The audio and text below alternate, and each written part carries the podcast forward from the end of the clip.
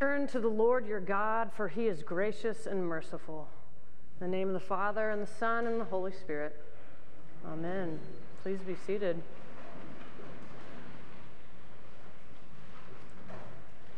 Ash Wednesday marks the beginning of the season of Lent, the season of penitence, reflection, and fasting.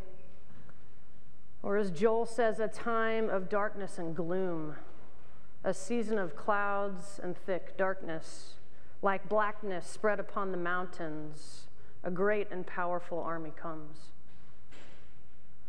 We are reminded today of our mortality, our fragility, and our animalness.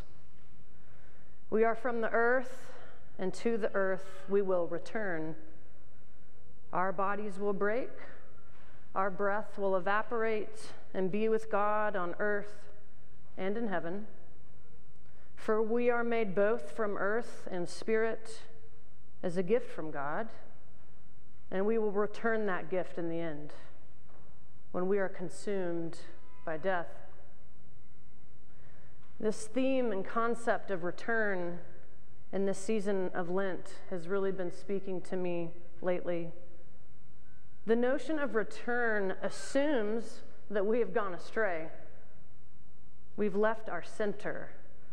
We've become disconnected from our source, our Redeemer, our life, our Savior, which also means we've been disconnected from ourselves and our communities.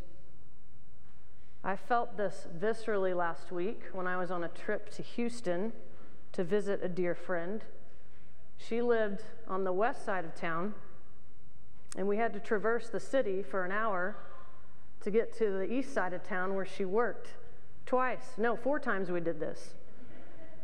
And I'm sure if y'all have been to Texas, you know Houston traffic is just awful. Five lane highways, cars competing for space with this constant game of yo yo, and it made me extremely anxious. Houston, like our bigger cities in the US and around the world, is a concrete jungle. But the traffic isn't the only thing that made my skin crawl, y'all. It was the fact that I, I never saw land. this Okie needs her wide open spaces and her land. And you can't see land in Houston, only cars, roads, buildings, people, and all their road rage. I would argue we might have never been more disconnected than we are right now from our land, each other, and ourselves in all of human history. We've created a world of convenience and of consumption and of a constant onslaught of technologies of persuasion. We're so busy worrying about buying the next thing we don't need from an Amazon flash sale. Yeah, I'm sure we've all done it, right? That we forget that our treasures on earth don't mean a thing in heaven. We weren't created for constant consumption, friends. We were created for life, grounded, rooted, and unified with God. Store your hearts, your treasures in heaven, for your treasure is, there your heart will be also, Jesus says. My favorite all time quote from St. Augustine illuminates this truth. He says, Thou hast made us for thyself, O Lord, and our heart is restless until it finds its rest in thee.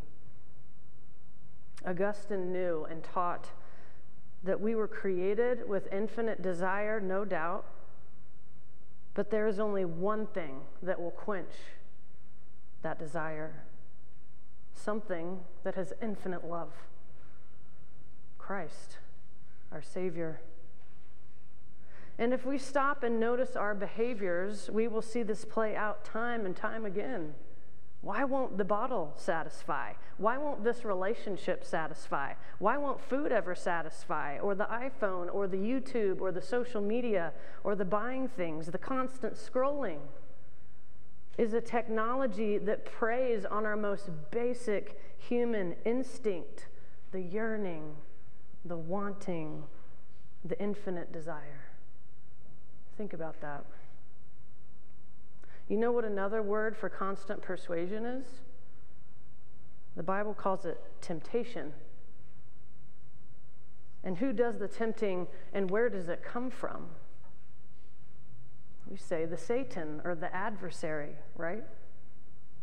Jesus experiences this temptation in the wilderness where he spends 40 days and 40 nights fasting and praying, which is what we're about to uh, take in this Lent and do. The Satan tries to persuade Jesus to disconnect from his calling, from himself, and from God. Don't put your Lord God to the test. Away from me, Satan, for it is written, Worship the Lord your God and serve him only. Jesus returned to God. Now, so should we. The prophet Joel reminded us, Yet even now, says the Lord, return to me with all your heart, with fasting, with weeping, and with mourning. Rend your hearts and not your clothing. Return to me with your heart. God is calling us to a metanoia, friends. This Greek word for repentance captures a much more faithful witness to what Christ is calling us to in this season. It means to change one's mind, to turn or return one's heart to God. It means transformation. And this means so much more than just saying we're sorry or feeling bad. It's deeper and yet so much harder. And I don't know if some of you were here Sunday, Tim Sean talked a little bit about what was going on in Kentucky with the constant prayer going on at Asbury College. And to me, what those students are doing makes total sense. I became a priest for the same exact reason they're doing what they're doing. They wanted to encounter God and to never let God go. They wanted to rid themselves of the ridiculousness of our world, the persuasion, the chaos, the constant rat race. They wanted relief, and they wanted to, for just a moment in time, to return to their infinite God with their infinite desire. I deeply, deeply understand that call. But the real kicker is when we have to go back to our lives, and those students have to go back to class. We have to go back to our limitations as the animals that we are, however, created in God's image, of course. But how will that encounter change our hearts and our minds? This is the work of Lent, my friends. And as you pray over your Lenten disciplines of fasting and offering, I hope you'll consider taking on things that connect you back to, to your true self and your true community and your true God. And I hope you give up things that disconnect you. Return to the Lord your God, for he is gracious and merciful.